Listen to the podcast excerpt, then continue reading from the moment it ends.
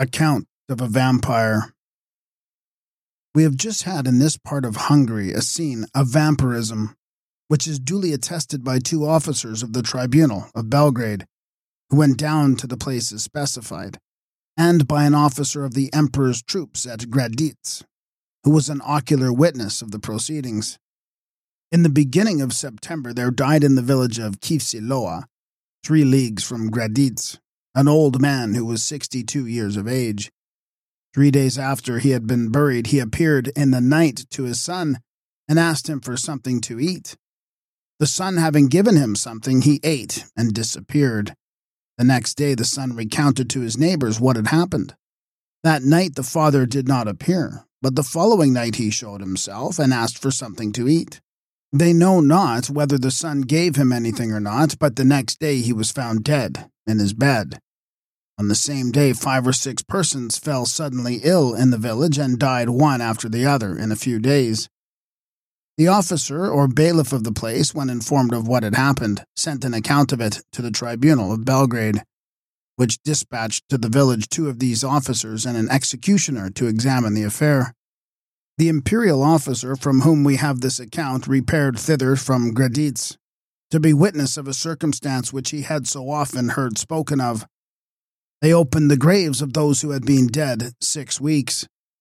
When they came to that of the old man, they found him with his eyes open, having a fine color, with natural respiration, nevertheless motionless as the dead, whence they concluded that he was most evidently a vampire. The executioner drove a stake into his heart. They then raised a pile and reduced the corpse to ashes. No mark of vampirism was found either on the corpse or the son, or on the others. Thanks be to God, we are by no means credulous. We avow that all the light which physics can throw on this fact discovers none of the causes of it. Nevertheless, we cannot refuse to believe that to be true which is judicially attested, and by persons of probity. The End. Dead persons in Hungary who suck the blood of the living.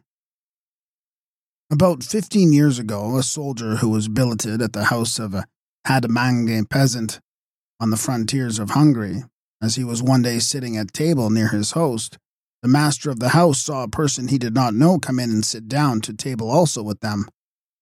The master of the house was strangely frightened at this, as were the rest of the company. The soldier knew not what to think of it, being ignorant of the matter in question. But the master of the house being dead the very next day, the soldier inquired what it meant. They told him that it was the body of the father of his host, who had been dead and buried for ten years, which had thus come to sit down next to him, and had announced and caused his death.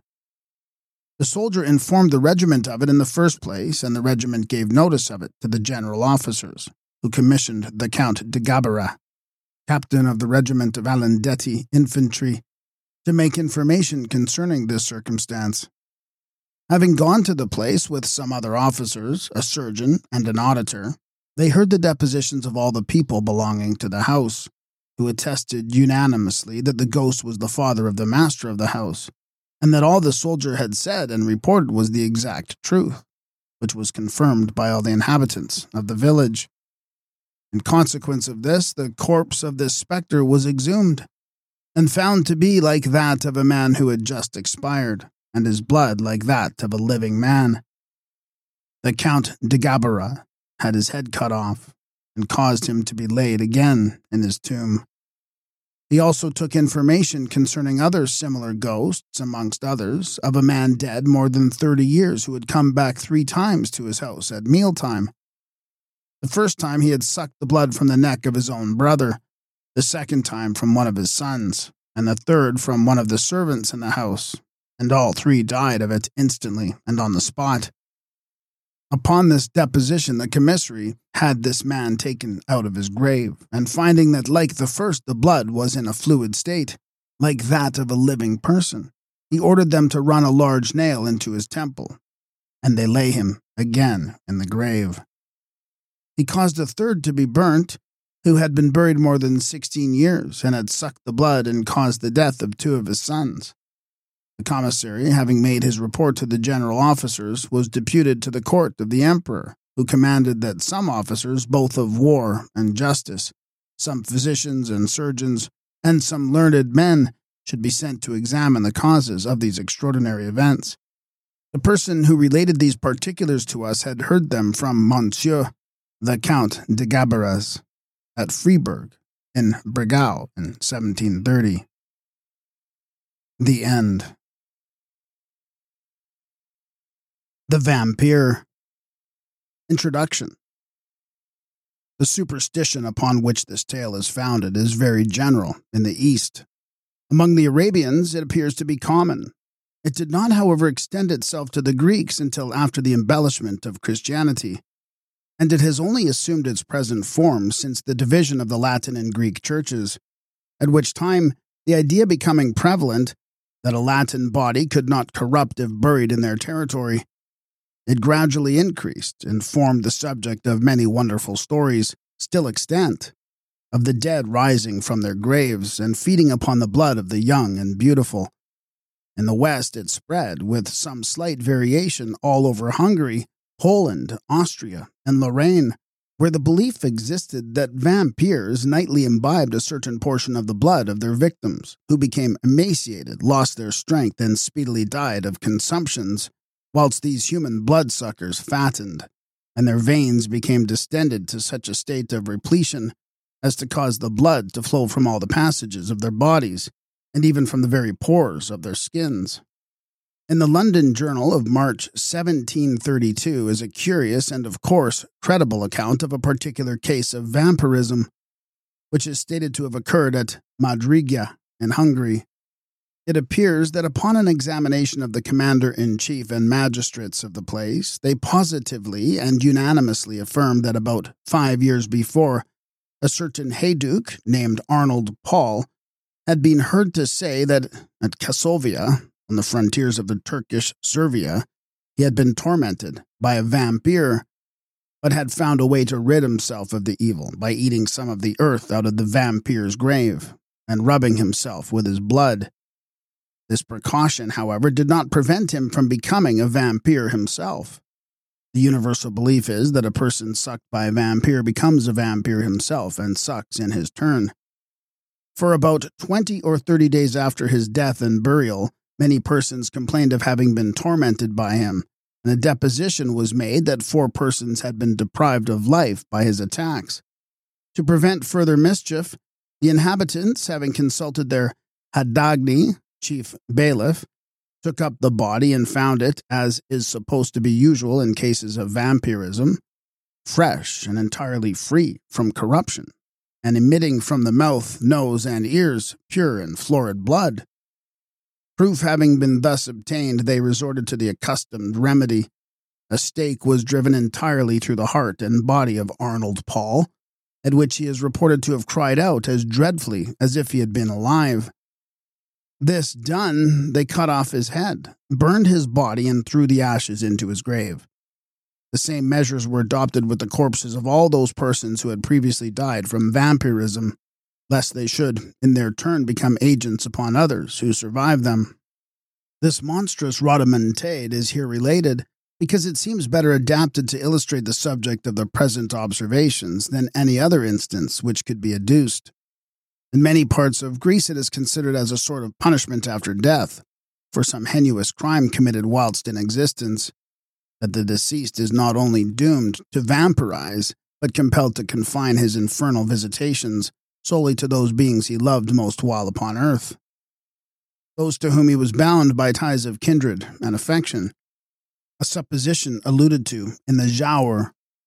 But first on earth, as vampire sent, thy corpse shall from its tomb be rent, then ghastly haunt the native place and suck the blood of all thy race.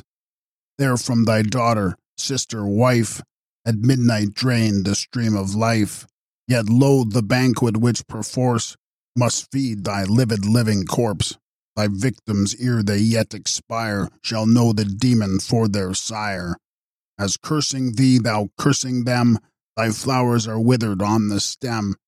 But one that for thy crime must fall, the youngest, best beloved of all, shall bless thee with a father's name, that word shall wrap thy heart in flame. Yet thou must end thy task and mark her cheek's last tinge, her eyes' last spark, and the last glassy glance must view which breezes o'er its lifeless blue, then with unhallowed hand shall tear the tresses of her yellow hair, of which in life a lock when shorn, affection's fondest pledge was worn, but now is borne away by thee, memorial of thine agony. Yet with thine own best blood shall drip thy gnashing tooth and haggard lip, then stalking to thy sullen grave, go, and with ghouls and afreets rave, till these in horror shrink away from spectre more accursed than they.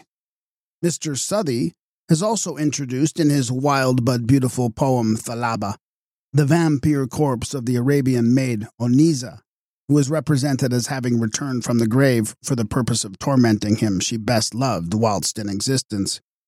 But this cannot be supposed to have resulted from the sinfulness of her life, she being portrayed throughout the whole of the tale as a complete type of purity and innocence.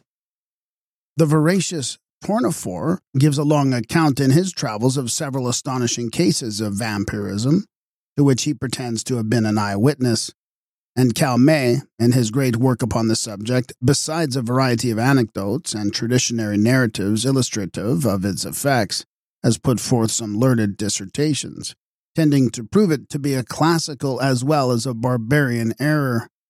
Many curious and interesting notices on this singularly horrible superstition might be added. Though the present may suffice for the limits of a note, necessarily devoted to explanation, and which may now be concluded by merely remarking that though the term vampire is the one in most general acceptation, there are several others synonymous with it, made use of in various parts of the world, such as rucolocha, vardulacha, ghoul, brucoloca, et cetera. The vampire. It happened that in the midst of the dissipations attendant upon a London winter, there appeared at the various parties of the leaders of the town a nobleman, more remarkable for his singularities than his rank. He gazed upon the mirth around him, as if he could not participate therein. Apparently, the light laughter of the fair only attracted his attention, that he might by a look quell it, and throw fear into those breasts where thoughtlessness reigned. Those who felt this sensation of awe could not explain whence it arose. Some attributed it to the dead grey eye, which fixing upon the object's face did not seem to penetrate, and at one glance to pierce through to the inward workings of the heart, but fell upon the cheek with a leaden ray that weighed upon the skin it could not pass. His peculiarities caused him to be invited to every house. All wished to see him, and those who had been accustomed to violent excitement, and now felt the weight of ennui, were pleased at having something in their presence capable of engaging their attention.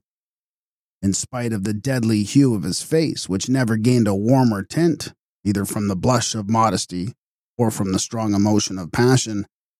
Though its form and outline were beautiful, many of the female hunters after notoriety attempted to win his attention and gain at least some marks of what they might term affection. Lady Mercer, who had been the mockery of every monster shewn in drawing-rooms since her marriage, threw herself in this way, and did all but put on the dress of a mountebank to attract his notice, though in vain. When she stood before him, though his eyes were apparently fixed upon hers, still it seemed as if they were unperceived. Even her unappalled impudence was baffled, and she left the field. But though the common adulteress could not influence even the guidance of his eyes, it was not that the female sex was indifferent to him, yet such was the apparent caution with which he spoke to the virtuous wife and innocent daughter, that few knew he ever addressed himself to females. He had, however, the reputation of a winning tongue, and whether it was that that it even overcame the dread of his singular character, or that they were moved by his apparent hatred of vice, he was as often among those females who form the boast of their sex from their domestic virtues, as among those who sully it by their vices. About the same time there came to London a young gentleman of the name of Aubrey. He was an orphan left with an only sister in the possession of great wealth. by parents who died while he was yet in childhood. Left also to himself by guardians who thought it their duty merely to take care of his fortune, while they relinquished the more important charge of his mind to the care of mercenary subalterns, he cultivated more his imagination than his judgment.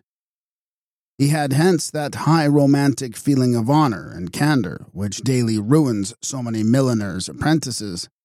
He believed all to sympathize with virtue, and thought that vice was thrown in by Providence merely for the picturesque effect of the scene, as we see in romances. He thought that the misery of a cottage merely consisted in the vesting of clothes, which were as warm, but which were better adapted to the painter's eye by their irregular folds and various colored patches. He thought, in fine, that the dreams of poets were the realities of life. He was handsome, frank, and rich. For these reasons, upon his entering into the gay circles, many mothers surrounded him, striving which should describe with least truth their languishing, romping favorites. The daughters, at the same time, by their brightening countenances when he approached, and by their sparkling eyes when he opened his lips, soon led him into false notions of his talents and his merit. Attached as he was to the romance of his solitary hours, he was startled at finding that, except in the tallow and wax candles that flickered, not from the presence of a ghost, but from want of snuffing, there was no foundation in real life for any of that congeries of pleasing pictures and descriptions contained in those volumes, from which he had formed his study. Finding, however, some compensation in his gratified vanity, he was about to relinquish his dreams, when the extraordinary being we have above described crossed him in his career. He watched him, and the very impossibility of forming an idea of the character of a man entirely absorbed in himself, who gave few other signs of his observation of external objects than the tacit assent to their existence, implied by the avoidance of their contact, allowing his imagination to picture everything that flattered its propensity to extravagant ideas. He soon formed this object into the hero of a romance, and determined to observe the offspring of his fancy rather than that person before him. He became acquainted with him, paid him attentions, and so far advanced upon his notice that his presence was always recognized. He gradually learnt that Lord Ruthven's affairs were embarrassed, and soon found from the notes of preparation in Blank Street that he was about to travel. Desirous of gaining some information respecting this singular character, who till now had only whetted his curiosity, he hinted to his guardians that it was time for him to perform the tour, which for many generations has been thought necessary to enable the young to take some rapid steps in the career of vice, towards putting themselves upon an equality with the aged, and not allowing them to appear as if fallen from the skies, whenever scandalous intrigues are mentioned as the subjects of pleasantry or of praise, according to the degree of skill shewn in carrying them on. They consented, and Aubrey, immediately mentioning his intentions to Lord Ruthven, was surprised to receive from him a proposal to join him. Flattered by such a mark of esteem from him, who apparently had nothing in common with other men, he gladly accepted it, and in a few days they had passed the circling waters.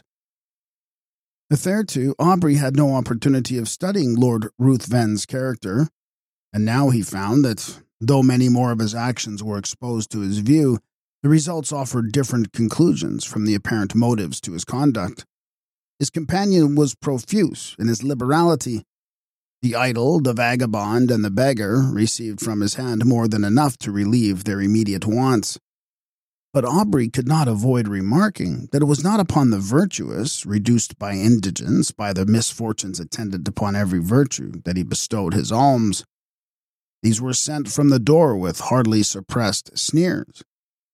But when the profligate came to ask something, not to relieve his want, but to allow him to wallow in his lust, or to sink him deeper in his iniquity, he was sent away with rich charity. This was, however, attributed by him to the greater importunity of the vicious, which generally prevails over the retiring bashfulness of the virtuous indigent. There was one circumstance about the charity of his lordship which was still more impressed upon his mind. All those upon whom it was bestowed inevitably found that there was a curse upon it, for they were all either led to the scaffold or sunk to the lowest and the most abject misery. At Brussels and other towns through which they passed, Aubrey was surprised at the apparent eagerness with which his companions sought for the centres of all fashionable vice. There he entered into all the spirit of the faro table. He betted and always gambled with success, except where the known sharper was his antagonist, and then he lost even more than he gained. But it was always with the same unchanging face with which he generally watched the society around. It was not, however, so when he encountered the rash, youthful novice or the luckless father of a numerous family. Then his very wish seemed fortune's law. This apparent abstractedness of mind was laid aside, and his eyes sparkled with more fire than that of a cat whilst dallying with a half-dead mouse. In every town he left the formerly affluent youth torn from the circle he adorned, cursing in the solitude of a dungeon the fate that had drawn him within the reach of this fiend, whilst many a father sat frantic amidst the speaking looks of mute hungry children, without a single farthing of his late immense wealth, wherewith to buy even sufficient to satisfy their present craving. Yet he took no money from the gambling table, but immediately lost to the ruiner of many the last guilder he had just snatched from the convulsive grasp of the innocent. This might but be the result of certain degree of knowledge, which was not, however, capable of combating the cunning of the more experienced. Aubrey often wished to represent this to his friend, and beg him to resign that charity and pleasure which proved the ruin of all, and did not tend to his own profit. But he delayed it, for each day he hoped his friend would give him some opportunity of speaking frankly and openly to him. However, this never occurred. Lord Ruthven, in his carriage and amidst the various wild and rich scenes of nature, was always the same. His eye spoke less than his lip, and though Aubrey was near the object of his curiosity, he obtained no greater gratification from it than the constant excitement of vainly wishing to break that mystery, which to his exalted imagination began to assume the appearance of something supernatural. They soon arrived at Rome, and Aubrey for a time lost sight of his companion. He left him in daily attendance upon the morning circle of an Italian countess, whilst he went in search of the memorials of another almost deserted city. Whilst he was thus engaged, letters arrived from England, which he opened with eager impatience. The first was from his sister, breathing nothing but affection. The others were from his guardians. The latter astonished him. If it had before entered into his imagination that there was an evil power resident in his companion, these seemed to give him sufficient reason for the belief. His guardians insisted upon his immediately leaving his friend and urged that his character was dreadfully vicious, for that the possession of irresistible powers of seduction rendered his licentiousness habits more dangerous to society.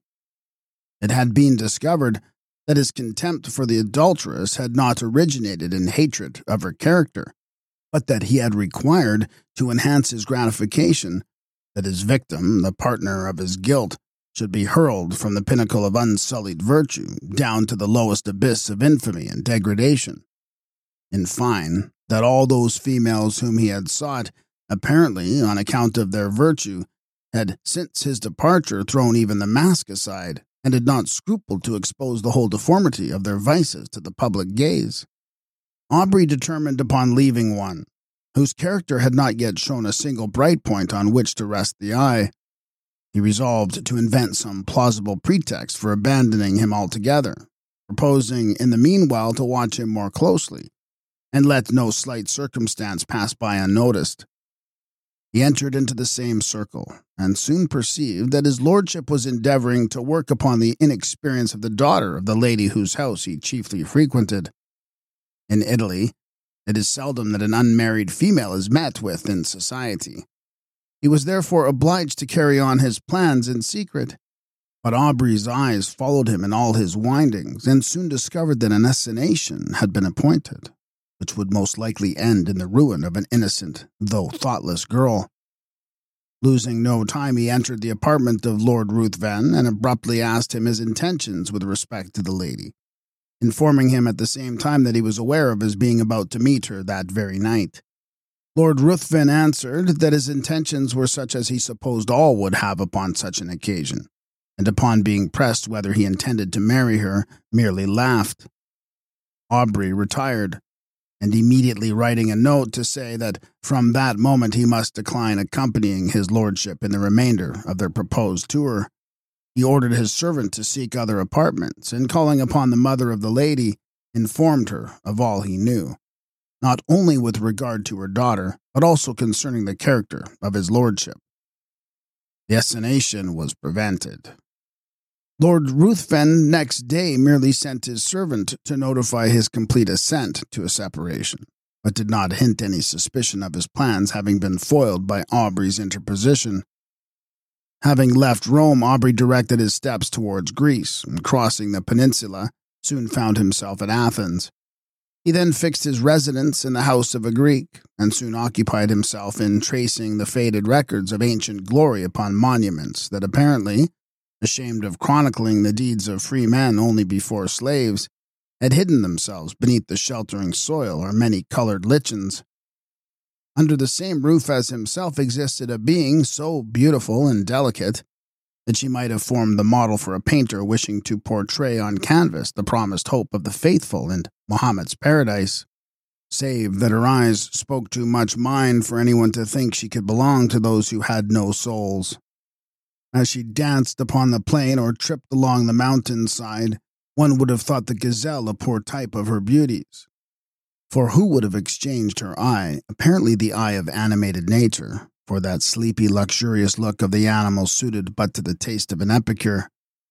The light step of Ianthe often accompanied Aubrey in his search after antiquities, and often would the unconscious girl, engaged in the pursuit of a cashmere butterfly, show the whole beauty of her form, floating as it were upon the wind, to the eager gaze of him, who forgot the letters he had just deciphered upon an almost effaced tablet, in the contemplation of her sylph-like figure. Often would her tresses falling as she flitted around, exhibit in the sun's rays such delicacy brilliant and swiftly fading hues, it might well excuse the forgetfulness of the antiquary, who let escape from his mind the very object he had before thought of vital importance to the proper interpretation of a passage of Pausanias. But why attempt to describe charms which all feel but none can appreciate? It was innocence, youth, and beauty, unaffected by crowded drawing rooms and stifling balls. While he drew those remains of which he wished to preserve a memorial for his future hours, she would stand by and watch the magic effects of his pencil in tracing the scenes of her native place. She would then describe to him the circling dance upon the open plain, would paint to him in all the glowing colors of youthful memory the marriage pomp she remembered viewing in her infancy, and then turning to subjects that had evidently made a greater impression upon her mind, would tell him all the supernatural tales of her nurse. Her earnestness and apparent belief of what she narrated excited the interest even of Aubrey, and often, as she told him the tale of the living vampire, who had passed years amidst his friends and dearest ties, forced every year by feeding upon the life of a lovely female to prolong his existence for the ensuing months, his blood would run cold, whilst he attempted to laugh her out of such idle and horrible fantasies. But Ianthe cried to him the names of old men, who had at last detected one living among themselves, after several of their near relatives and children had been found marked the stamp of the fiend's appetite, and when she found him so incredulous, she begged of him to believe her, for it had been remarked that those who had dared to question their existence always had some proof given, which obliged them, with grief and heartbreaking, to confess it was true. She detailed to him the traditional appearance of these monsters, and his horror was increased by hearing a pretty accurate description of Lord Ruthven. He, however, still persisted in persuading her that there could be no truth in her fears, though at the same time he wondered at the many coincidences which had all tended to excite the belief in the supernatural power of Lord Ruthven. Aubrey began to attach himself more and more to Ianthe. Her innocence, so contrasted with all the affected virtues of the women among whom he had sought for his vision of romance, won his heart. and while he ridiculed the idea of a young man of English habits marrying an uneducated Greek girl, still he found himself more and more attached to the almost fairy form before him. He would tear himself at times from her, and forming a plan for some antiquarian research he would depart, determined not to return until his object was attained. But he always found it impossible to fix his attention upon the ruins around him, whilst in his mind he retained an image that seemed alone the rightful possessor of his thoughts. Ianthe was unconscious of his love, and was ever the same frank infantile being he had first known. She always seemed to part from him with reluctance, but it was because she had no longer anyone with whom she could visit her favorite haunts, whilst her guardian was occupied in sketching or uncovering some fragment which had yet escaped the destructive hand of time. She had appealed to her parents on the subject of vampires, and they both, with several present, affirmed their existence, pale with horror at the very name. Soon after, Aubrey determined to proceed upon one of his excursions, which was to detain him for a few hours. When they heard the name of the place, they all at once begged of him not to return at night, as he must necessarily pass through a wood where no Greek would ever remain, after the day had closed upon any consideration. They described it as the resort of the vampires in their nocturnal orgies, and denounced the most heavy evils as impending upon him who dared to cross their path. Aubrey made light of their representations and tried to laugh them out of the idea, but when he saw them shudder at his daring thus to mock a superior, infernal power, the very name of which apparently made their blood freeze, he was silent. Next morning, Aubrey set off upon his excursion unattended. He was surprised to observe the melancholy face of his host, and was concerned to find that his words mocked the belief of those horrible fiends, had inspired them with such terror. When he was about to depart, Ianthe came to the side of his horse, and earnestly begged of him to return, ere night allowed the power of these beings to be put in action. He promised. He was, however, so occupied in his research that he did not perceive the daylight would soon end, and that in the horizon there was one of those specks which, in the warmer climates, so rapidly gather into a tremendous mass and pour all their rage upon the devoted country. He at last, however, mounted his horse, determined to make up by speed for his delay, but it was too late. Twilight in these southern climates is almost unknown. Immediately the sun sets, night begins, and ere he had advanced far, the power of the storm was above. Its echoing thunders had scarcely an interval of rest. Its thick, heavy rain forced its way through the canopying foliage, whilst the blue-forked lightning seemed to fall and radiate at his very feet. Suddenly his horse took fright, and he was carried with dreadful rapidity through the entangled forest. The animal at last, through fatigue, stopped, and he found, by the glare of lightning, that he was in the neighborhood of a hovel that hardly lifted itself from the masses of dead leaves and brushwood which surrounded it. Dismounting, he approached, hoping to find someone to guide him to the town, or at least trusting to obtain shelter from the pelting of the storm. As he approached, the thunders, for a moment silent, allowed him to hear the dreadful shrieks of a woman mingling with the stifled, exultant mockery of a laugh, continued in one almost unbroken sound. He was startled, but roused by the thunder which again rolled over his head, he, with a sudden effort, forced open the door of the hut. He found himself in utter darkness. The sound, however, guided him. He was apparently unperceived, for though he called, still the sounds continued, and no notice was taken of him. He found himself in contact with someone, whom he immediately seized, when a voice cried, again baffled, to which a loud laugh succeeded, and he felt himself grappled by one whose strength seemed superhuman. Determined to sell his life as dearly as he could, he struggled, but it was in vain. He was lifted from his feet and hurled with enormous force against the ground. His enemy threw himself upon him, and kneeling upon his breast had placed his hands upon his throat.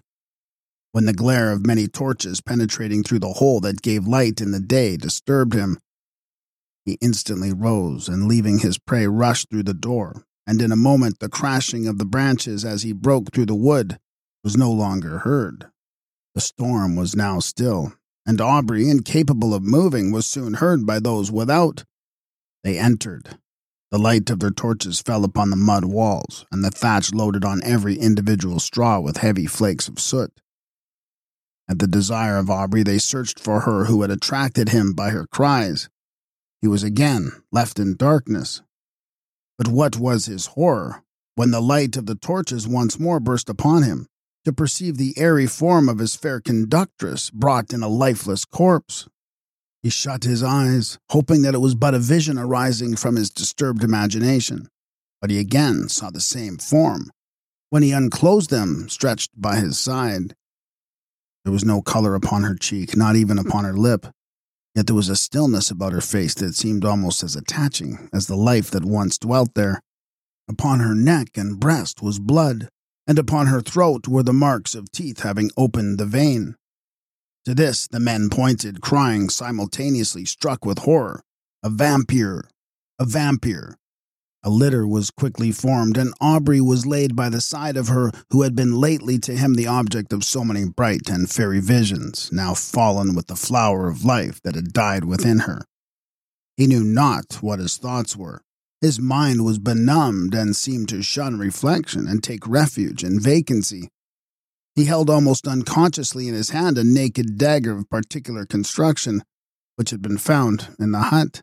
They were soon met by different parties who had been engaged in the search of her whom a mother had missed. Their lamentable cries as they approached the city forewarned the parents of some dreadful catastrophe. To describe their grief would be impossible. But when they ascertained the cause of their child's death, they looked at Aubrey and pointed to the corpse. They were inconsolable. Both died broken-hearted. Aubrey, being put to bed, was seized with a most violent fever, and was often delirious. In these intervals he would call upon Lord Ruthven and upon Ianthe. By some unaccountable combination he seemed to beg of his former companion to spare the being he loved. At other times he would imprecate maledictions upon his head, and cursed him as her destroyer. Lord Ruthven glanced at this time to arrive at Athens, and from whatever motive, upon hearing of the state of Aubrey, immediately placed himself in the same house, and became his constant attendant. When the latter recovered from his delirium, he was horrified and startled at the sight of him, whose image he had now combined with that of a vampire. But Lord Ruthven, by his kind words, implying almost repentance for the fault that had caused their separation, and still more by the attention, anxiety, and care which he showed, soon reconciled him to his presence. His lordship seemed quite changed. He no longer appeared that apathetic being who had so astonished Aubrey. But as soon as his convalescence began to be rapid, he again gradually retired into the same state of mind, and Aubrey perceived no difference from the former man, except that at times he was surprised to meet his gaze fixed intently upon him, with a smile of malicious exultation playing upon his lips. He knew not why, but this smile haunted him. During the last stage of the invalid's recovery, Lord Ruthven was apparently engaged in watching the tideless waves raised by the cooling breeze, or in marking the progress of these orbs, circling, like our world, the moveless sun. Indeed, he appeared to wish to avoid the eyes of all.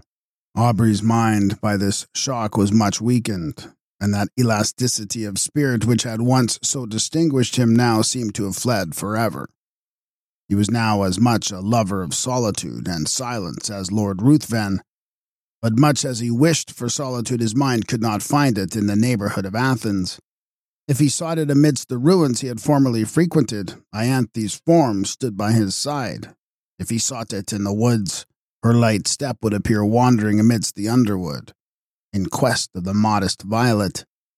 Then suddenly turning around would show to his wild imagination her pale face and wounded throat, with a meek smile upon her lips.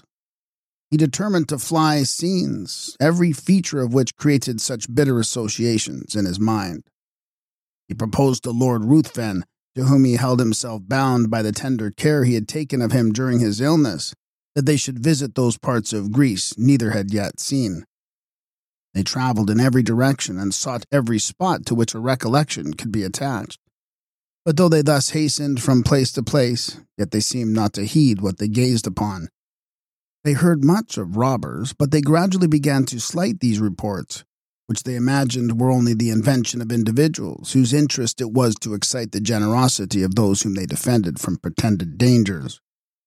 In consequence of thus neglecting the advice of the inhabitants, on one occasion they traveled with only a few guards, more to serve as guides than as a defense.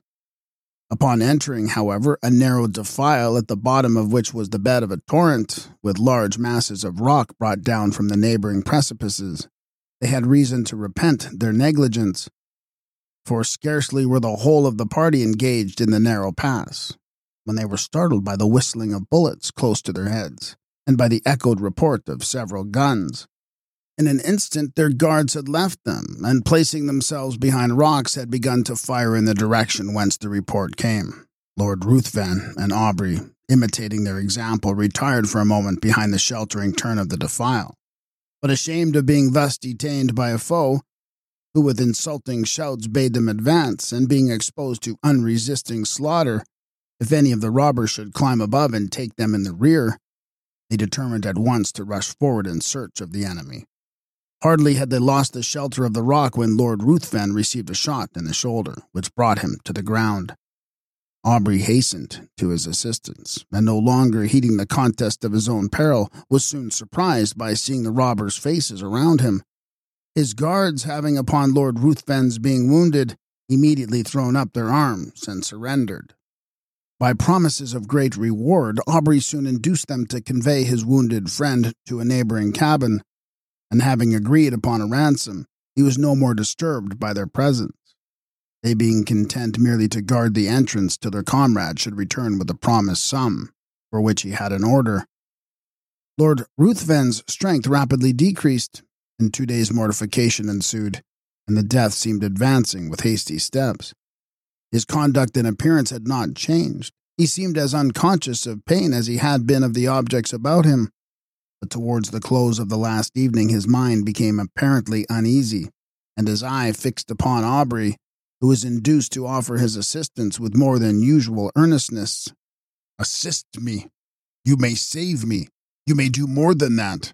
I mean not my life. I heed the death of my existence as little as that of the passing day. But you may save my honor, your friend's honor." "How? Tell me how. I would do anything," replied Aubrey. "I need but little. My life ebbs apace. I cannot explain the whole. But if you would conceal all you know of me, my honor were free from stain in the world's mouth. And if my death were unknown for some time in England, I, I, but life, it shall not be known. Swear," cried the dying man, raising himself with exultant violence. "Swear by all your soul reveres, by all your nature's fears. Swear that for a year and a day you will not impart your knowledge of my crimes or death to any living being in any way, whatever may happen or whatever you may see." His eyes seemed bursting from their sockets. "I swear," said Aubrey. He sunk laughing upon his pillow and breathed no more. Aubrey retired to rest, but did not sleep. The many circumstances attending his acquaintance with his man rose upon his mind, and he knew not why. When he remembered his oath, a cold shivering came over him, as if from the presentiment of something horrible awaiting him. Rising early in the morning, he was about to enter the hovel in which he had left the corpse, when a robber met him and informed him that it was no longer there, having been conveyed by himself and comrades upon his retiring to the pinnacle of a neighboring mount, according to a promise they had given his lordship, that it should be exposed to the first cold ray of the moon that rose after his death. Aubrey, astonished, and taking several of the men, determined to go and bury it upon the spot where it lay. But when he had mounted to the summit, he found no trace of either the corpse or the clothes, though the robbers swore they pointed out the identical rock on which they had laid the body. For a time his mind was bewildered in conjectures, but at last he returned, convinced that they had buried the corpse for the sake of the clothes. Weary of a country in which he had met with such terrible misfortunes, and in which all apparently conspired to heighten that superstitious melancholy that had seized upon his mind, He resolved to leave it, and soon arrived at Smyrna. While waiting for a vessel to convey him to Otranto or to Naples, he occupied himself in arranging those effects he had with him belonging to Lord Ruthven. Amongst other things, there was a case containing several weapons of offense, more or less adapted to ensure the death of the victim. There were several daggers and atagans. Whilst turning them over and examining their curious forms, what was his surprise at finding a sheath apparently ornamented in the same style as the dagger discovered in the fatal hut? He shuddered. Hastening to gain further proof, he found the weapon, and his horror may be imagined when he discovered that it fitted, though peculiarly shaped, the sheath he held in his hand. His eyes seemed to need no further certainty. They seemed gazing to be bound to the dagger. Yet still he wished to disbelieve. But the particular form, the same varying tints upon the haft and sheath, were alike in splendor on both, and left no room for doubt. There were also drops of blood on each. He left Smyrna, and on his way home at Rome, his first inquiries were concerning the lady he had attempted to snatch from Lord Ruthven's seductive arts. Her parents were in distress, their fortune ruined, and she had not been heard of since the departure of his lordship. Aubrey's mind became almost broken under so many repeated horrors. He was afraid that this lady had fallen a victim to the destroyer of Ianthe. He became morose and silent, and his only occupation consisted in urging the speed of the postilions, as if he were going to save the life of someone he held dear. He arrived at Calais. A breeze, which seemed obedient to his will, soon wafted him to the English shores, and he hastened to the mansion of his fathers, and there, for a moment, appeared to lose, in the embraces and caresses of his sister, all memory of the past. If she before, by her infantine caresses, had gained his affection, now that the woman began to appear, she was still more attaching as a companion. Miss Aubrey had not that winning grace which gains the gaze and applause of the drawing-room assemblies. There was none of that brilliancy which only exists in the heated atmosphere of a crowded apartment. Her blue eye was never lit up by the levity of the mind beneath. There was a melancholy charm about it which did not seem to arise from misfortune, but from some feeling within that appeared to indicate a soul conscious of a brighter realm. Her step was not that light footing which strays wherever a butterfly or a color may attract. It was sedate and pensive. When alone, her face was never brightened by the smile of joy. But when her brother breathed to her his affection, and would in her present forget those griefs she knew destroyed his rest, who would have exchanged her smile for that of the voluptuary? It seemed as if those eyes, that face, were then playing in the light of their own native sphere. She was yet only eighteen, and had not been presented to the world, it having been thought by her guardians more fit that her presentation should be delayed until her brother's return from the continent, when he might be her protector. It was now, therefore, resolved that the next drawing-room, which was fast approaching, should be the epoch of her entry into the busy scene. Aubrey would rather have remained in the mansion of his fathers, and fed upon the melancholy which overpowered him. He could not feel interest about the frivolities of fashionable strangers, when his mind had been so torn by the events he had witnessed, but he determined to sacrifice his own comfort to the protection of his sister.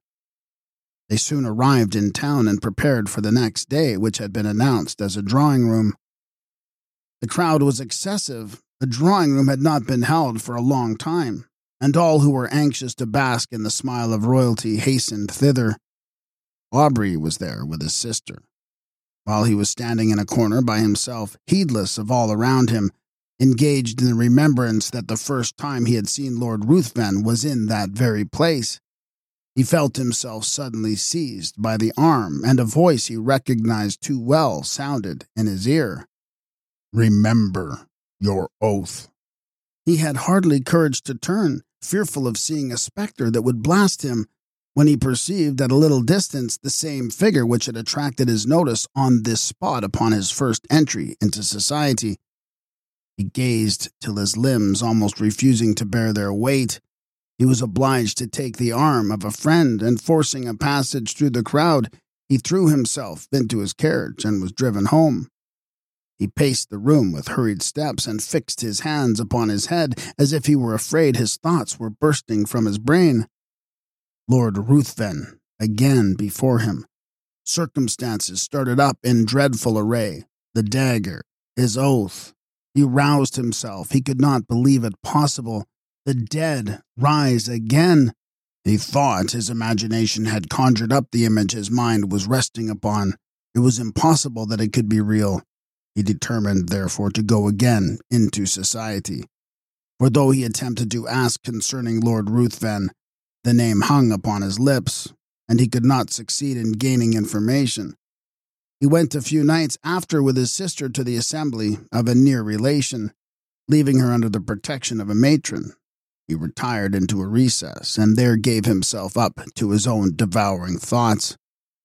Perceiving at last that many were leaving, he roused himself, and entering another room found his sister surrounded by several, apparently in earnest conversation. He attempted to pass and get near her, when one, whom he requested to move, turned around and revealed to him those features he most abhorred. He sprang forward, seized his sister's arm, and with hurried step forced her towards the street.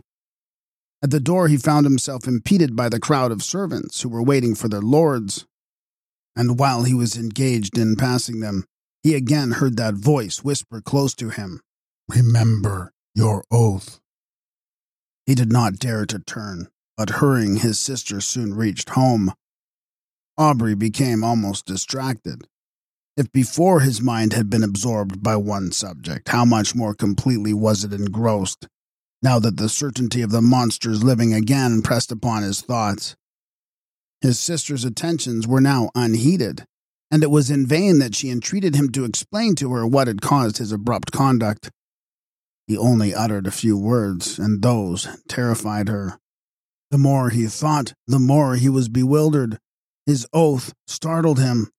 Was he then to allow this monster to roam, bearing ruin upon his breath, amidst all he held dear, and not avert its progress?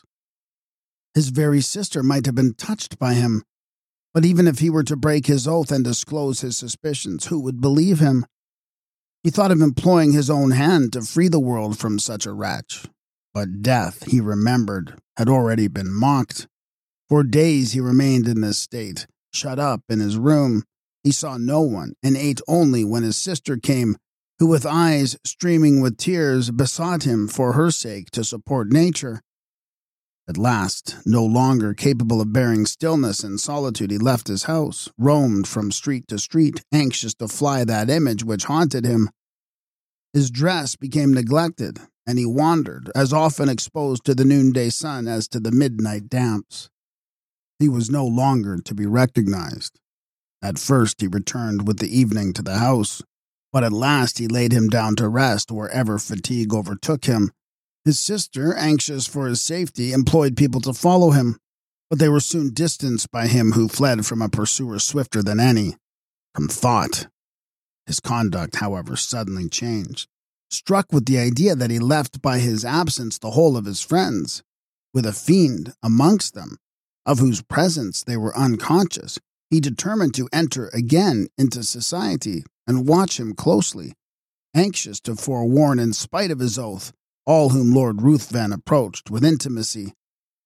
But when he entered into a room, his haggard and suspicious looks were so striking, his inward shudderings so visible, that his sister was at last obliged to beg of him to abstain from seeking, for her sake, a society which affected him so strongly.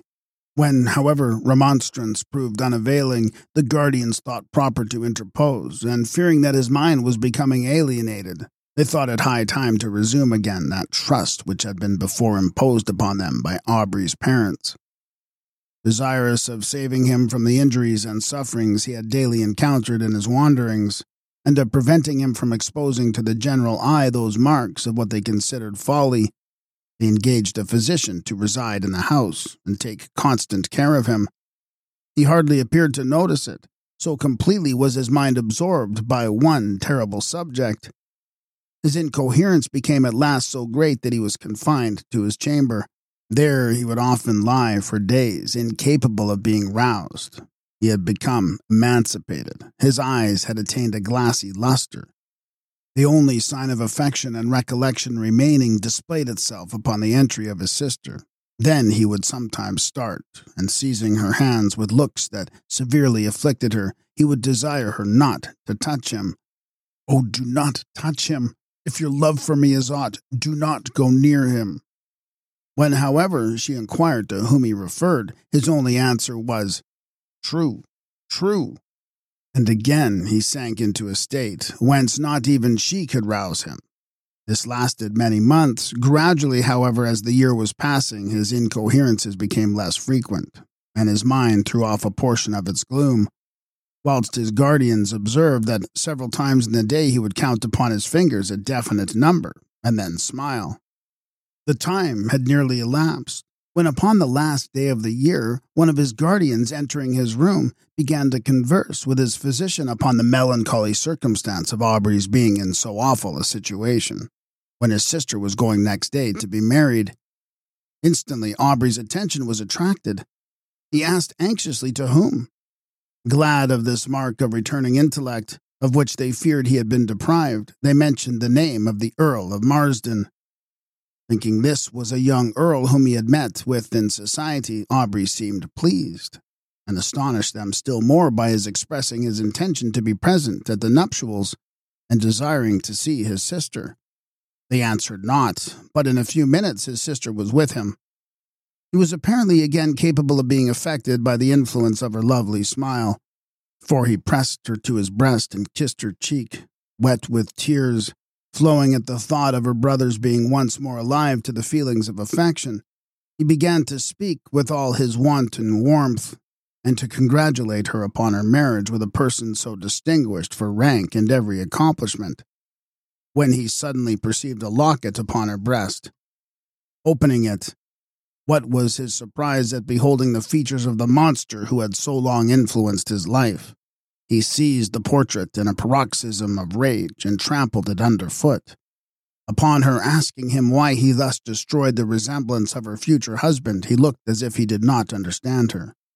Then, seizing her hands and gazing on her with a frantic expression of countenance, he bade her swear that she would never wed this monster, for he... But he could not advance.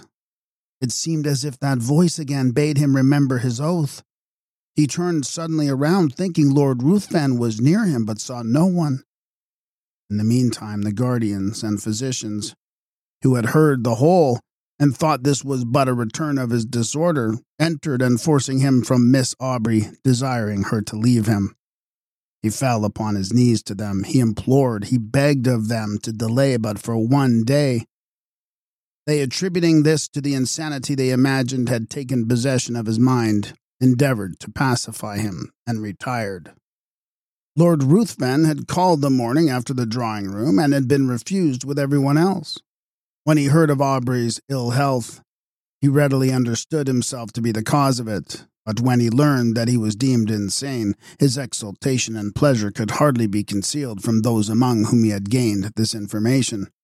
He hastened to the house of his former companion, and by constant attendance, and the pretense of great affection for the brother and interest in his fate, he gradually won the ear of Miss Aubrey. Who could resist his power? His tongue had dangers and toils to recount, could speak of himself as of an individual having no sympathy with any being on the crowded earth, save with her to whom he addressed himself. Could tell how, since he knew her, his existence had begun to seem worthy of preservation, if it were merely that he might listen to her soothing accents.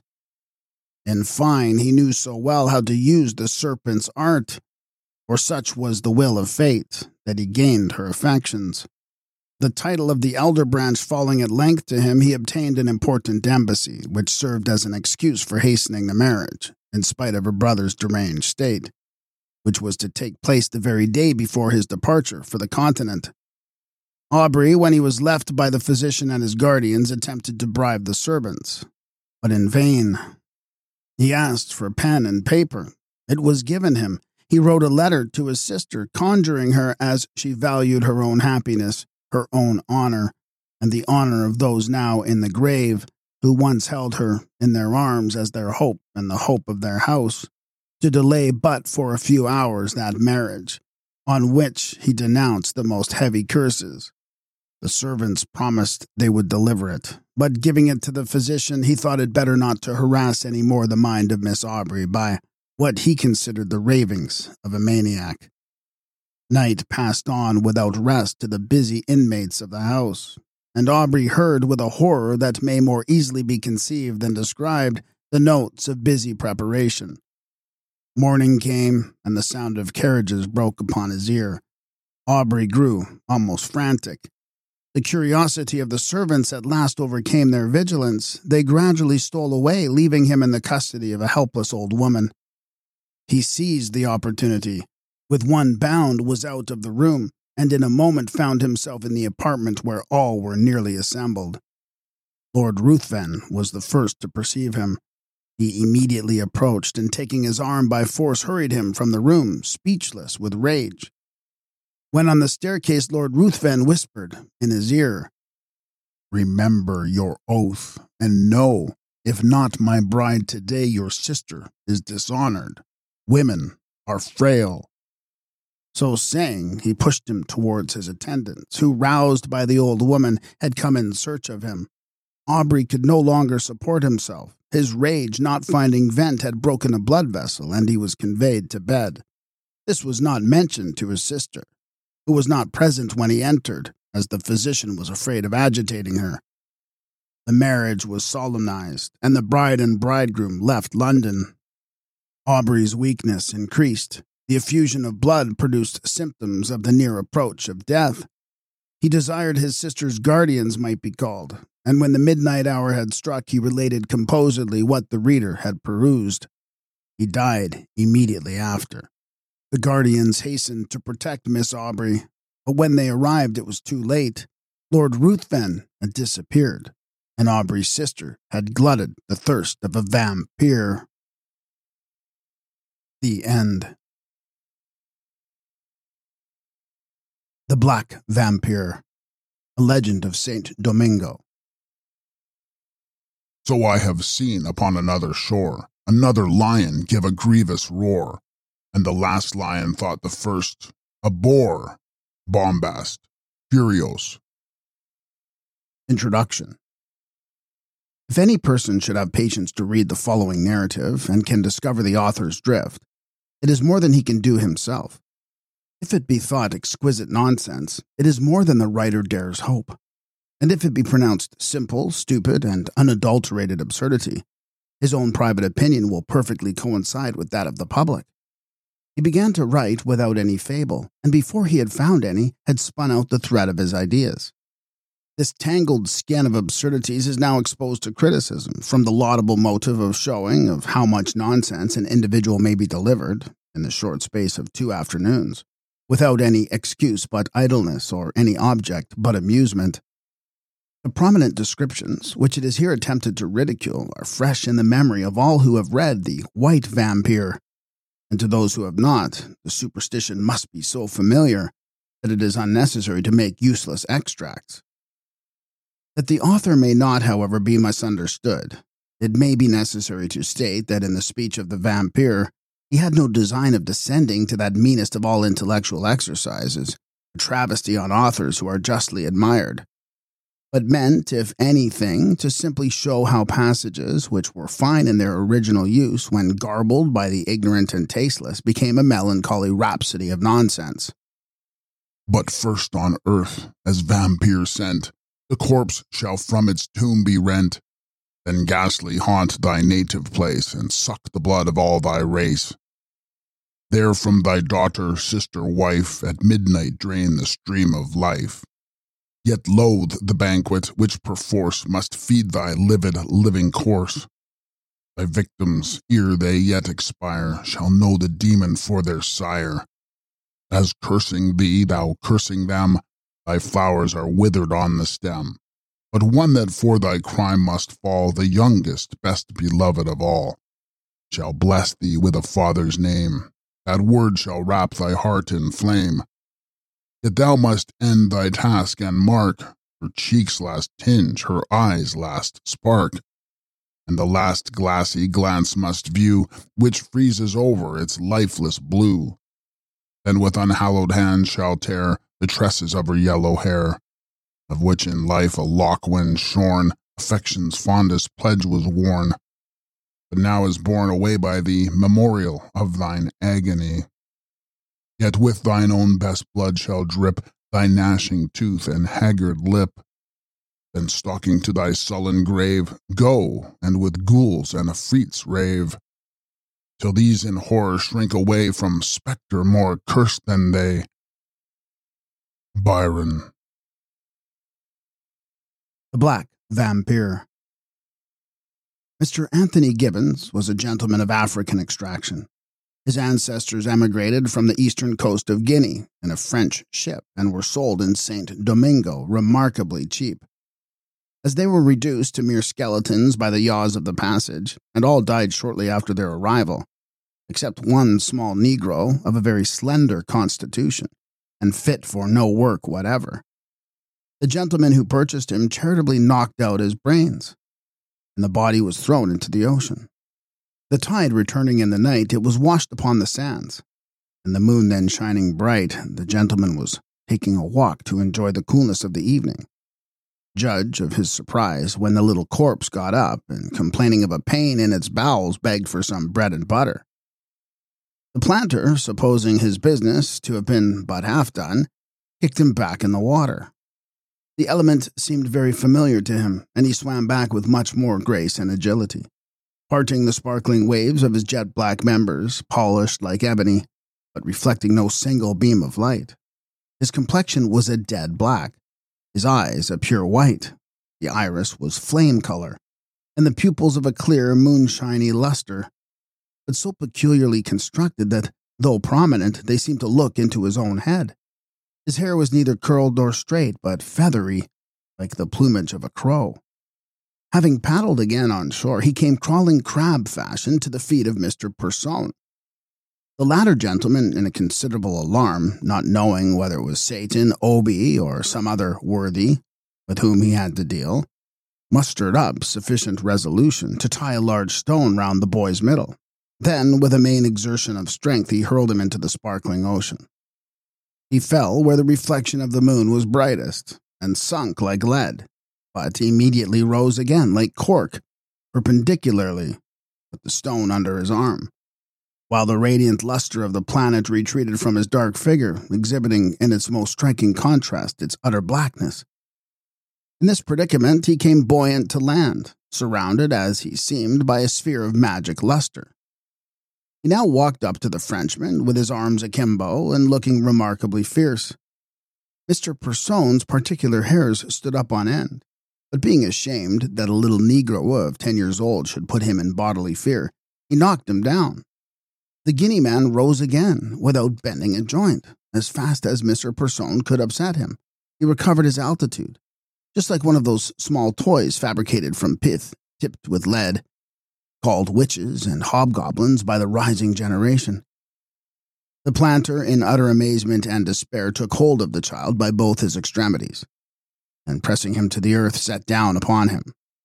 Then, hallowing for his attendants, he ordered a tremendous fire to be kindled on the sand. This was accordingly done. The Gaul congratulated himself on his perseverance and sagacity, and as he had never heard of inaqueous animals, was confident that though the water fiend was so expert in his own element, he could not stand the fiery ordeal. The boy, meanwhile, lay perfectly passive, as if he had been a mere log. But presently, when the pile was all in a light ablaze, with a sudden expansion like that of a compressed Indian rubber, he popped Mister Persone up into the air many yards, and he alighted head foremost into the fire, where he had intended to have dedicated the saber brat with his nine lives to Moloch. Whatever the Negro was, it is notorious that Mister Persone was no salamander.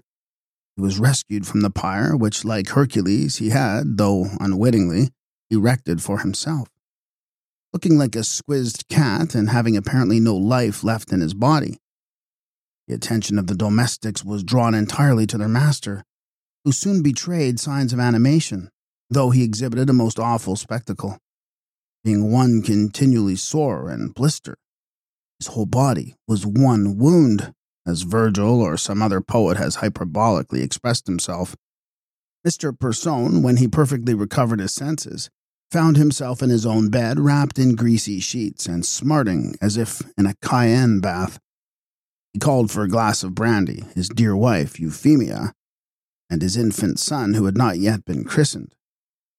His lady, with streaming eyes, presented herself before him, and after tenderly inquiring into the state of his health, told him, with a voice interrupted with sobs and hiccups, that when she went in the morning to see her baby, whom she had left in the cradle, there was nothing to be seen but the skin, hair, and nails.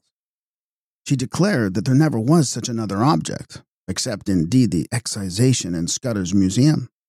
On the receipt of this horrid intelligence, Mister Persone was seized with a violent spasmodic affection, and shortly after expired, muttering something about Sacre and the Guinea Negro.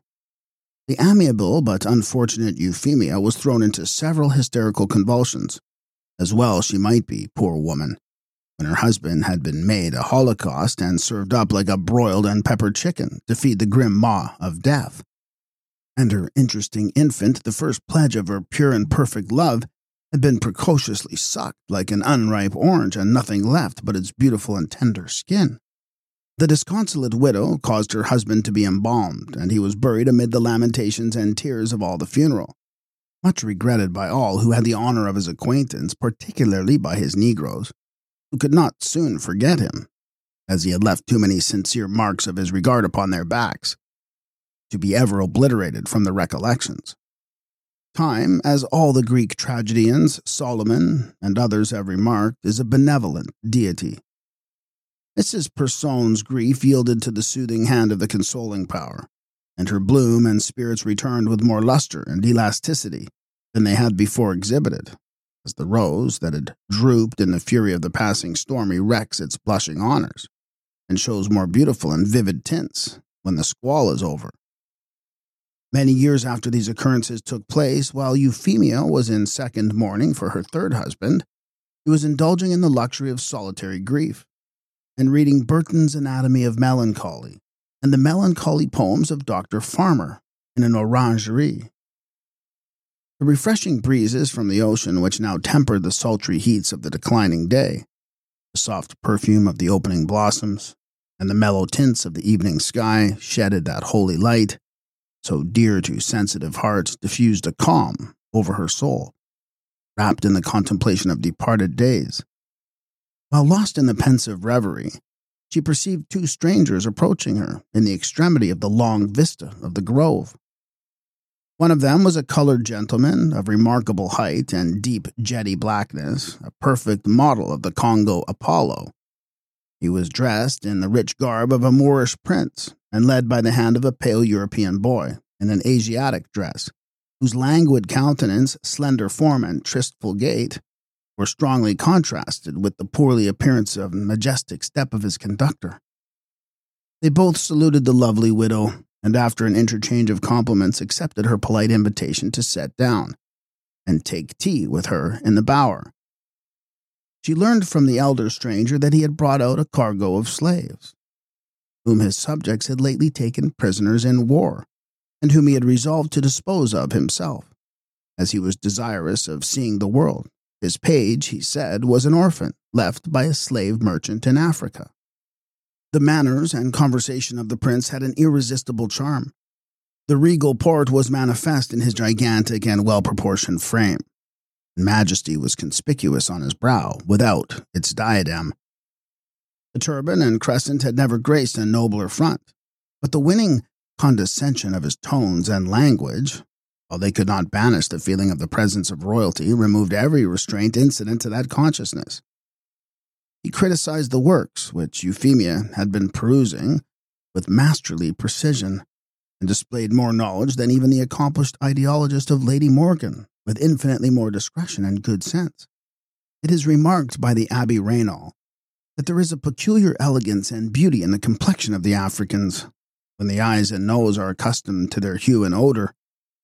This truth was realized by Euphemia as she gazed on the open visage of her illustrious guest.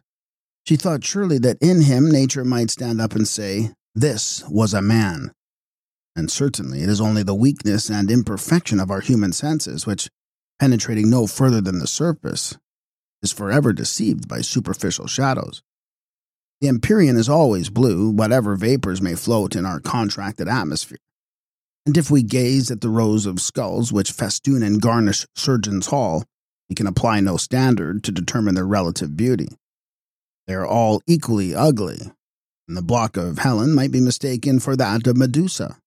Shakespeare, true to nature, had also remarked, "Black men are pearls in beauteous ladies' eyes."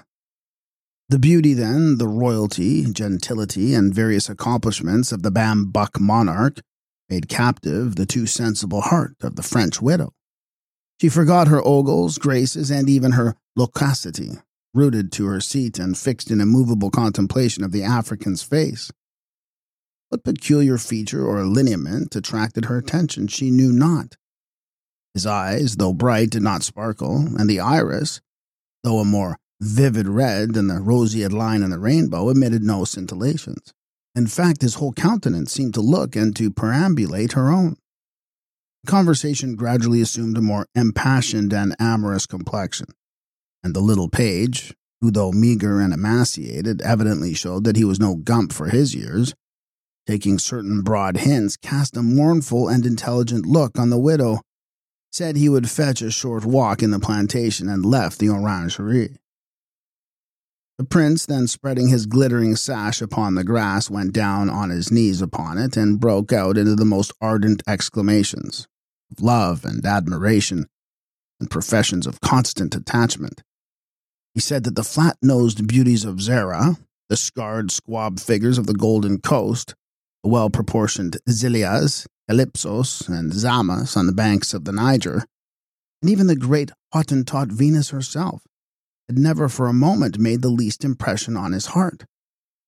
His passion was a mystery to himself, its origin secret as the sources of the Nile. But full and impetuous as its ample channel, when replenished from the celestial fountains of Abyssinia, while if Missus Dubois would shine upon its waves, its enlivened currents would fertilize his vast dominions in the luxuriant realms of Central Africa, making them to fructify yet more abundantly with burning gold and radiant diamonds. What female heart could resist such pleadings and the compliment implied in such a preference? When Zembo, the page, returned, the parties had agreed to be privately united on the same evening. The ceremony was accordingly performed on the spot by the family chaplain of Missus Dubois, not without many remonstrances on his part as to the impropriety of marrying a Negro.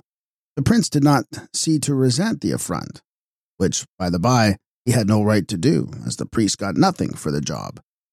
Zembo, too, was extremely restless, till Missus Dubois gave him some sweet meats which seemed to quiet his conscience, after which he took some stiff punch and fell asleep.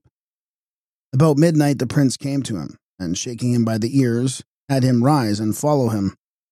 His bride was hanging on his arm in an enchanting dishabille, and did not seem to be in perfect possession of her right senses. Zembo mournfully followed the new married pair. They went silently out the back door with cautious steps and proceeded through the orangerie. No breath of wind was stirring. The moon was on the zenith, surrounded by a pale halo of ghostly luster. When they had crossed the plantation, they came to a place of sepulchre, where the dark cypresses and lugubrious mahogany admitted but sparse and glimmering streaks of funereal light, which, falling on the rank foliage, the white monuments, and broken ground beneath, presented a thousand dusky shapes, flitting in the dim uncertainty dear to superstition. Vague terrors seized on the mind of the bride, and she began very naturally to inquire what was the use of getting out of a comfortable bed and trailing through the heavy dew in her undress, such an unusual spot for midnight recreation. They now stood near the spot where her three husbands, several children, and the skin, hair, and nails of her first baby were deposited in a row. The foot of a tamarind lay her third son, whose Christian name was Spooner, and who died, according to the tombstone, in a fit of intoxication, aged seven years and six months. On him she had bestowed a greater share of tenderness than any of her other offspring, and his loss had caused her most affliction. The African, making observations on the grave, began to strip himself very expeditiously, assisted by Zembo, who seemed to recover from his blues, and by his activity and eagerness manifested his expectation of soon seeing some fine sport.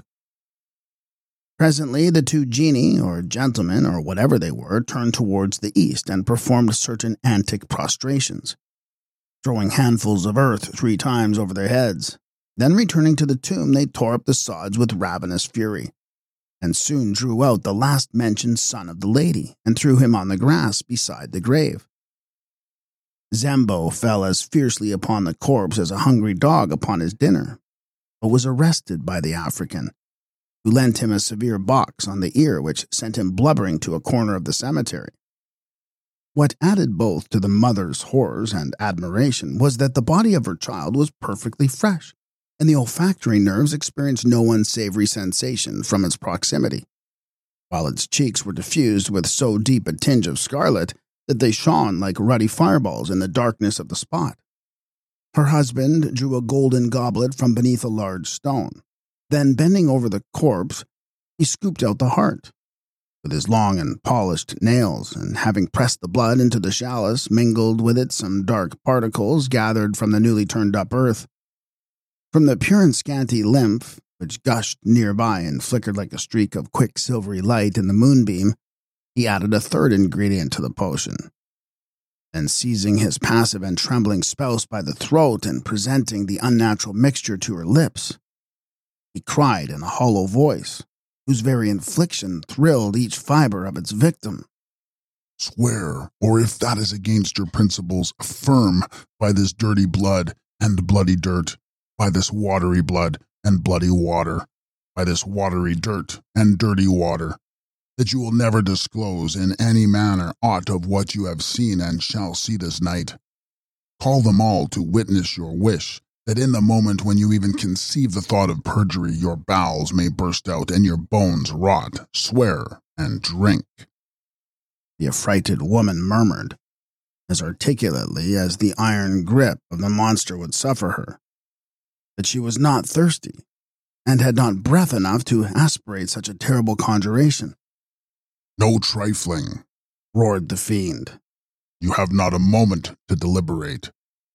But his bellowing and threats were vain, and he found to his mortification that he had gotten the wrong sow by the ear, or rather by the throat.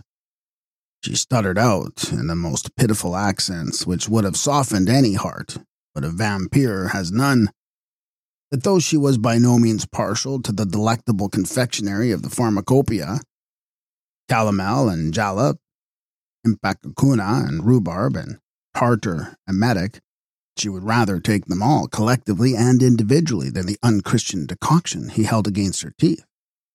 Foaming with madness till the white slaver flowed down his sable limbs, the African hurled Missus Persone, Dubois, et cetera, et cetera, on the grave of her first husband, and stamping violently on the earth it seemed to heave as with the throes of an earthquake.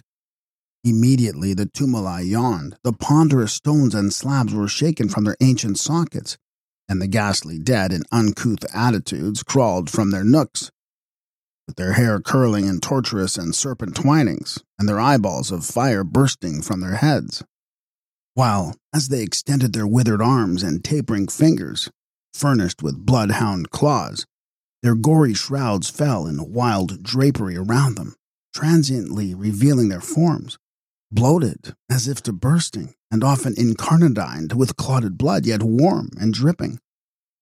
The lady, as those who have been in similar predicaments may suppose, soon lost her recollection. Not, however, before she had seen Zembo busily employed in tearing up the grave of her first husband. She saw herself surrounded by the specters and lost all consciousness. When reason and sense returned, she found herself in the same place, and it was also the midnight hour.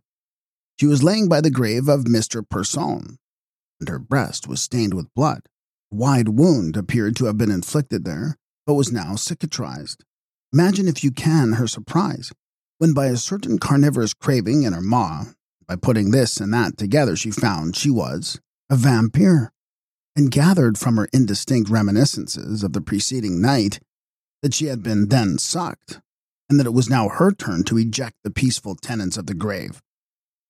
With this delightful prospect of immortality before her, she began to examine the graves, or subject to satisfy her furious appetite. When she had selected one to her mind, a new marvel arrested her attention. Her first husband got up out of his coffin, and with all the grace so natural to his countrymen, made her low bow in the last fashion and opened his arms to receive her. What were the emotions of this fond couple when, after a lingering separation for sixteen years, they again embraced each other, with the ardor of an affection equal to their earliest transports, and which their long divorce seemed only to increase, tenderly inquiring into the state of each other's health and the accidents which had befallen them during this disjunction. They forgot even their hunger and thirst, and sitting down on a tombstone made a thousand inquiries, which, however, they related to family concerns might not be as interesting to the reader as they were to the parties concerned. Mister Persone, however, looked rather glum when he learned that his lady had been thrice married since his decease. But she assured him that she would never more tolerate the addresses of another suitor.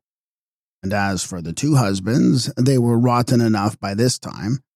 She was confident they had not attended the vampire ball on the preceding night.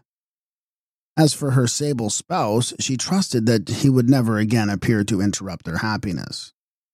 But while she was expressing this hope, the gentleman in question, like his relation below, according to the old proverb, came upon the ground, with Zembo.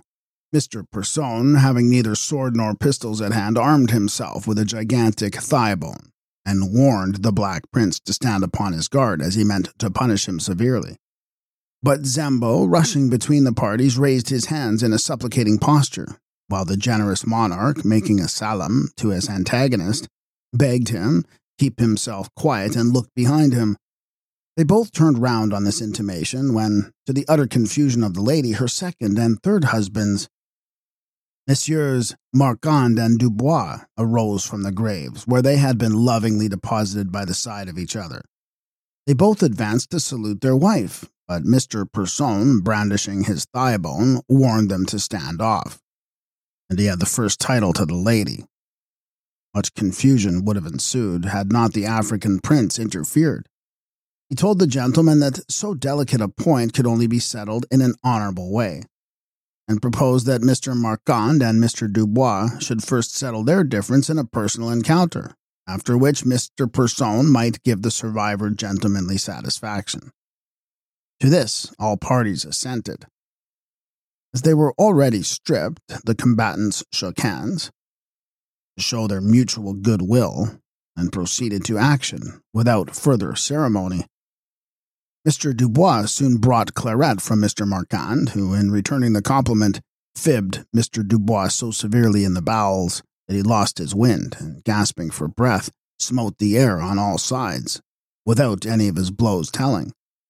He came to the ground, and his bones rattled as he fell. But soon recovering his breath, he made a desperate attack on Mister Marcand's sconce, and favoured him with so terrible a facer under the gills that he fell incontinently like a bull smitten in his front. But entangling his own heels with those of Mister Dubois, they both came simultaneously to the ground, striking their heads against different tombstones and knocking out their own brains. They rose again, refreshed like the giant of old, by their grappling with the earth, and all the better for the loss of their wits, which indeed was a mere trifle. But the African, who had no time to see more sport, fixed them to the sod by his superior strength, and Zembo dexterously pinned them fast by driving stakes through their hearts with a large sledgehammer, which he carried about his person for such emergencies. During the operation, their roaring surpassed that which is performed by the lioness when bereft of her whelps.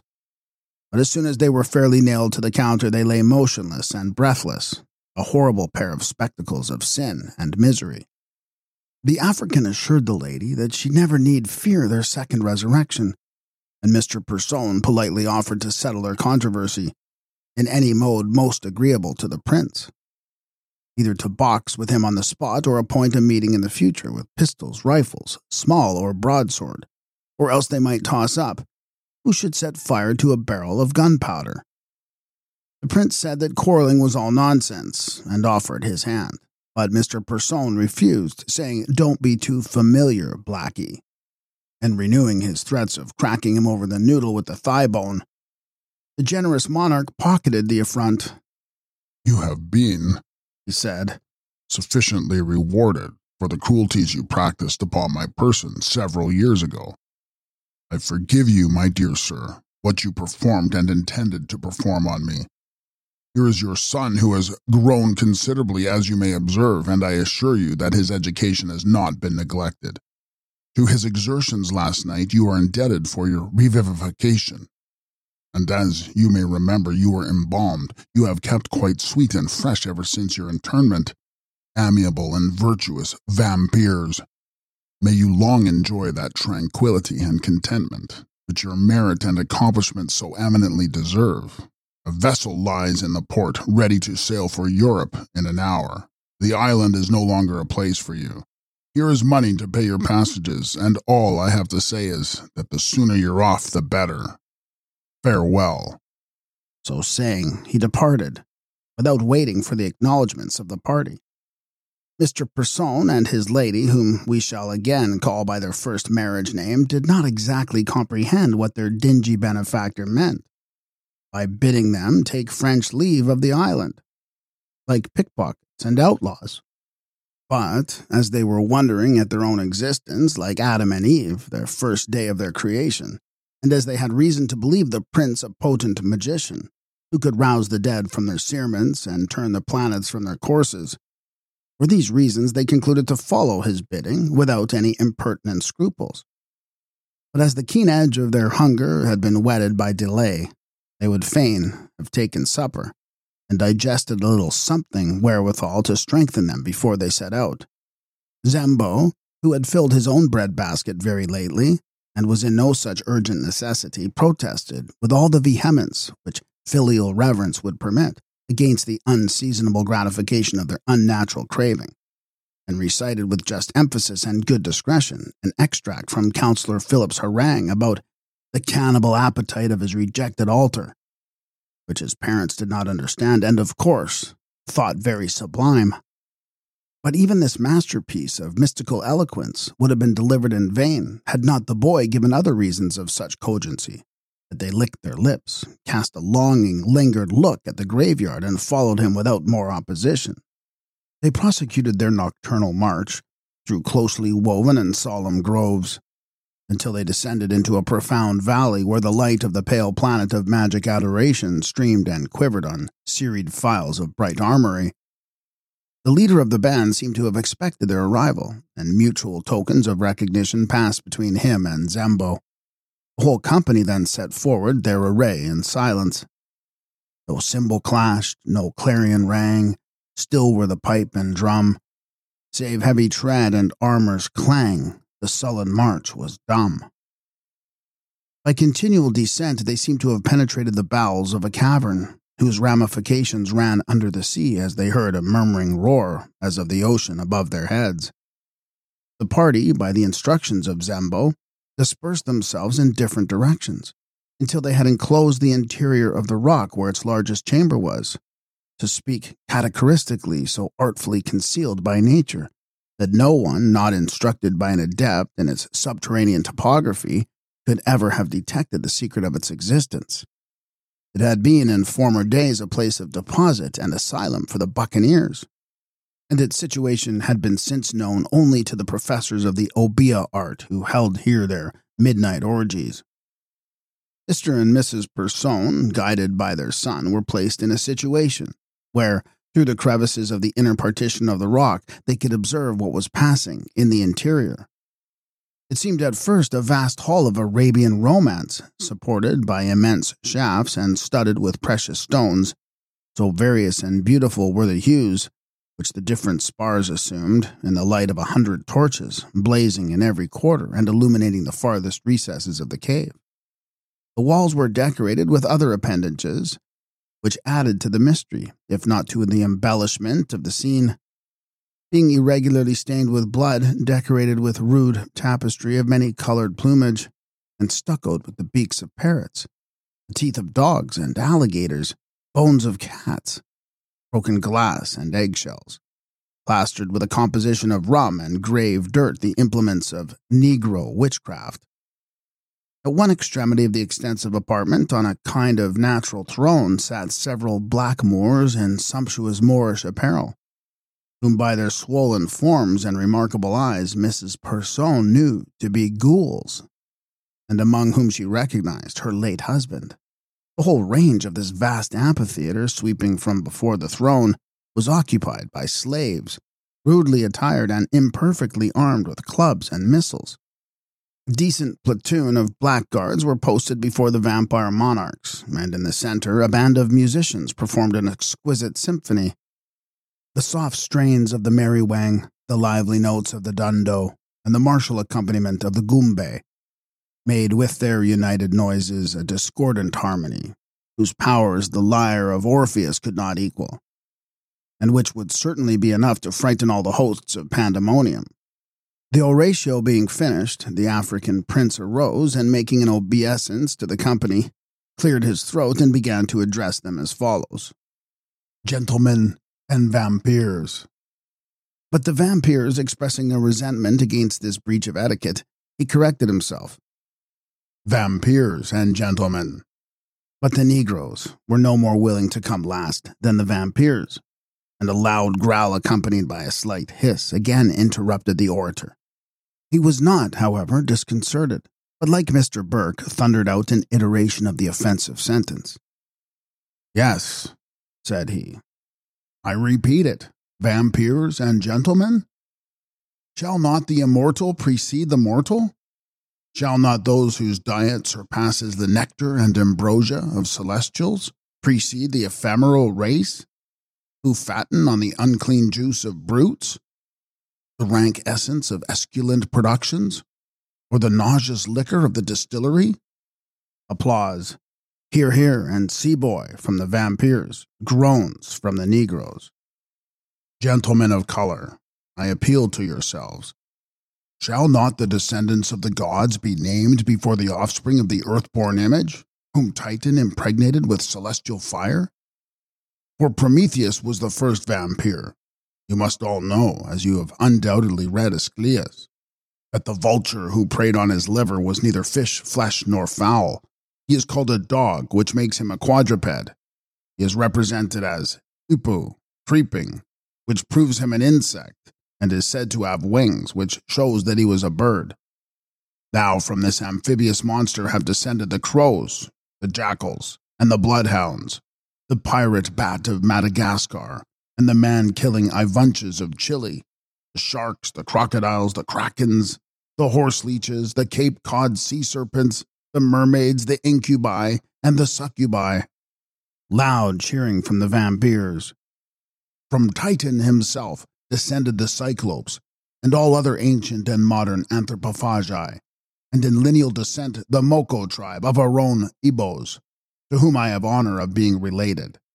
Those of you, too, are his posterity, who after your deaths return to your native land, the true Elysium, where the balmy bough of the cocoa, the soft bloom of the anana, and the coal-black beauties of the clime of love, shall forever reward your fortitude and steep in forgetfulness the memory of your wrongs. Hear, hear, from the Negroes. But none of these genera or species of our order must longer engage your dignified and charitable attention. I come to ourselves, full-blooded, unadulterated, immortal bloodsuckers.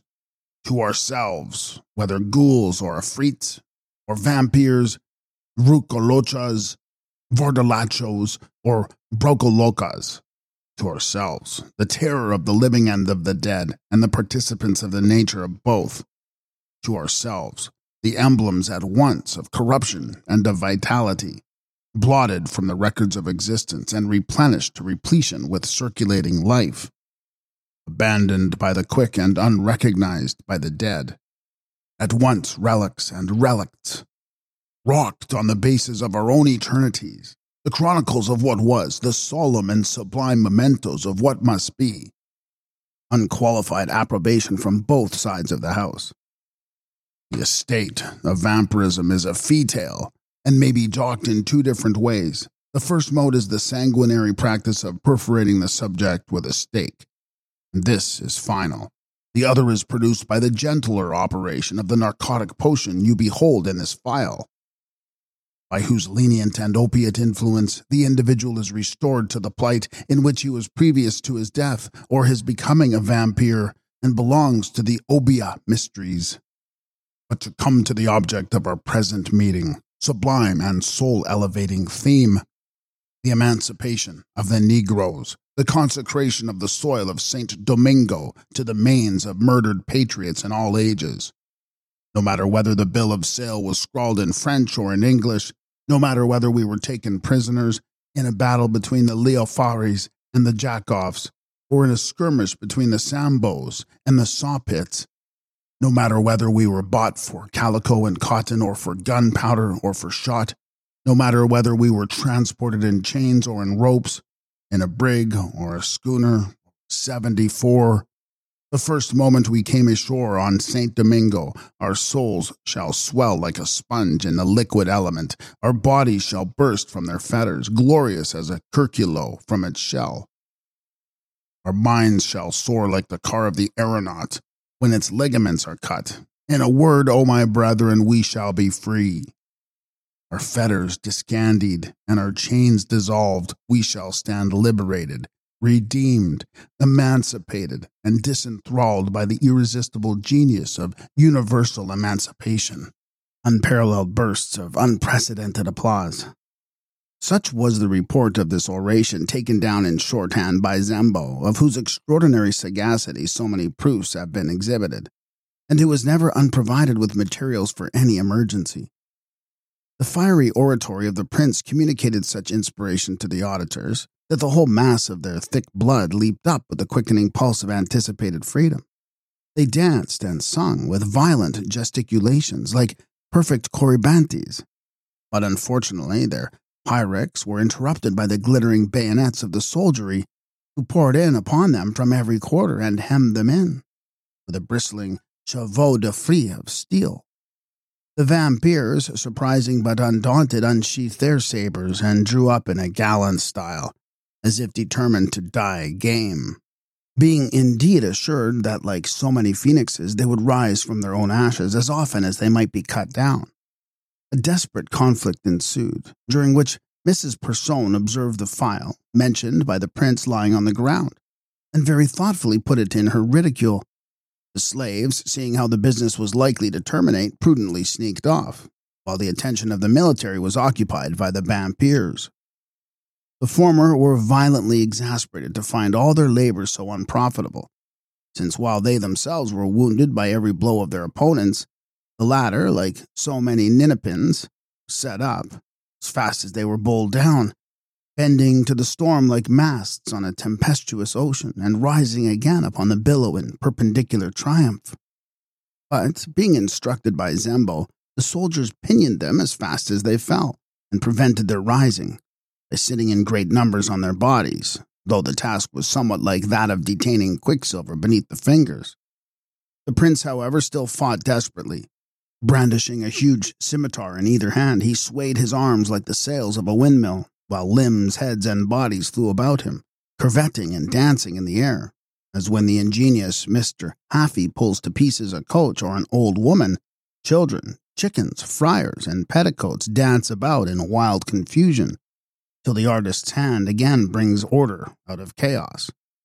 Or, as when the renowned knight of the bedchamber, whose name eternal vases shall record, saw the ungenerous character on the wall, wielding a ponderous jug, he smote the innocent tables, chairs, and bedposts, and strode victorious over the gory field. So fought the prince, till being neatly pricked in the spine, unexpectedly he soused, as Johannes Porco Latinus remarks, in Principia Fundamentalia, and was immediately set upon by a host. So when a Gotulian lion is pierced by the light bamboo, overpowered by the hunters, he struggles in his thrall like an Enceladus under Etna, and dies at last with heart-wrung tears of anguish and reverberating roars of the hatred. Stakes were immediately procured and the whole internal fraternity securely disposed of, as their compeers described by Homer, with burning chains fixed to the brazen floors and locked by hell's inexorable doors. With their bellowings, the vast chambers of the subterranean rung like the caverns of Delphos, when the inflammable air was fired by the crafty priests. The inhabitants of the island started up from their slumbers in shuddering terror and believed that an earthquake was rumbling beneath their feet. Mister and Missus Persone and Zembo lost no time in trying the effects of the African stolen prescription. Being thrown into a tranquil slumber, they were conveyed to their plantation and awoke the next morning perfectly well, excepting slight colds in the head. Mister Persone, having been in the status quo for sixteen years, was now much younger than his lady, a circumstance for which she was not at all sorry, and which he himself declared by no means displeased him. The remainder of their life was serene as a tropic night, illumined by the mild effulgence of domestic love, fanned by the soft aspirations of peaceful bosoms, and enlivened by the firefly scintillations of rapture. Zembo, to whose taste and ingenuity they were indebted for their happiness, and who was baptized with the Christian name of Barabbas, after an uncle of his mother's, recorded what the reader has perused. One only circumstance, like one of those claps of thunder frequently heard in the unclouded sky, passed over the tranquility of their bosoms. Missus Persone's fourth husband's child was a mulatto and of vampirish propensities, of which his mother and Mister Persone were never able entirely to cure him, having used up all the African's preparation. The intelligent reader, if any there such be, will remember that this narrative commenced with the name of Mister Anthony Gibbons, of whom nothing has since been said, and whose adventures, to use a forum trope, must remain buried in the bowels of futurity until a more convenient opportunity. He is a lineal descendant from the last-mentioned mulatto, and the manuscript, which is now given to the public, was transmitted to him from his ancestors. He is a resident in Essex County, New Jersey, and candor requires us to state that he is no relation to his celebrated namesake at Elizabethtown, as it is notorious to all who have had the pleasure of witnessing the size of the latter gentleman's waist, that he has too much bowels for so diabolical a profession. And it is to be hoped in charity that though he is such a delicate morsel, when he is laid in the sepulchre of his fathers, he may not prove a tidbit to glut the thirst of a vampire. Moral. In this happy land of liberty and equality, we are free from all traditional superstitions, whether political, religious, or otherwise. Fiction has no materials for machinery. Romance no horrors for a tale of mystery. Yet, in a figurative sense, and in the moral world, our climate is perhaps more prolific than any other, in enchanters, vampires, and the whole infernal brood of sorcery and witchcraft. The accomplished dandy, who in maintaining his horses, his tailor, et cetera, absorbs in the forced and unnatural excitement of his senseless orgies the lifeblood of that wealth which his prudent sire had accumulated by a long devotion to the counter. What is he but a vampire, the fraudulent trafficker in stock and merchandise, who, having sucked the whole substance of a hundred honest men, is consigned for a few weeks to the sepulchre of the jail, and then by the potent magic of an insolvent law stalks forth, triumphant with bloated villainy, more related in his shameless resurrection to renew his career of iniquity and of disgrace? What is he but a vampire? The corrupted and senseless clerk, who being placed near the vitals of a moneyed institution, himself exhausted to feed the appetite of sharpers, drains in his turn the coffers he was appointed to guard. Is he not, I appeal to the stockholders, is he not a vampire? Brokers, county bank directors, and their disciples, all whose hunger and thirst for money, unsatisfied with the tardy progression of honest industry, by creating fictitious and delusive credit, has preyed on the heart and liver of public confidence, and poisoned the currents of public morals. Are they not all vampires?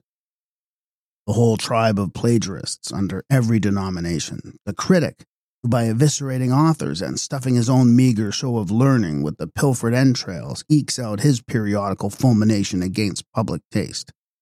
The forum orator, who without compunction barbarously extenterates Burke and Curran and Phillips. The second-handed lawyer, scholar, theologue, who quote from quotations and steal stolen property. The divine who preaches Tillotson and Toplady. What are they all but vampires? The empiric who fills his own stomach while he empties his shop into the bowels of the hypochondriac. The bibliopolist who guts the fobs of the whole reading community by ascribing to Lord Byron works which the author never saw. The philanthropic contractor for the army, who charges more for lime and horse beef than his quantum Marriott for the best provisions, who sets up his carriage and his palace by blistering the mouths and destroying the intestines of thousands. What are these but vampires? The professors and disciples of Surgeons' Hall, who when a fine fat course is rolled out of the resurrectionist budget, set up a howl of horrible transport, like the anthropophagus caribs in Robinson Crusoe, glut their gloating eyes with the pingidity and unctuousness of the subject, and wet their blades like Shylock impatient to attack the Ilia. What are they but vampires? And I, who, as Johnson said of a hypochondriac lady, have spun this discourse out of my own bowels and made as free with those of others, I am a vampire. The End.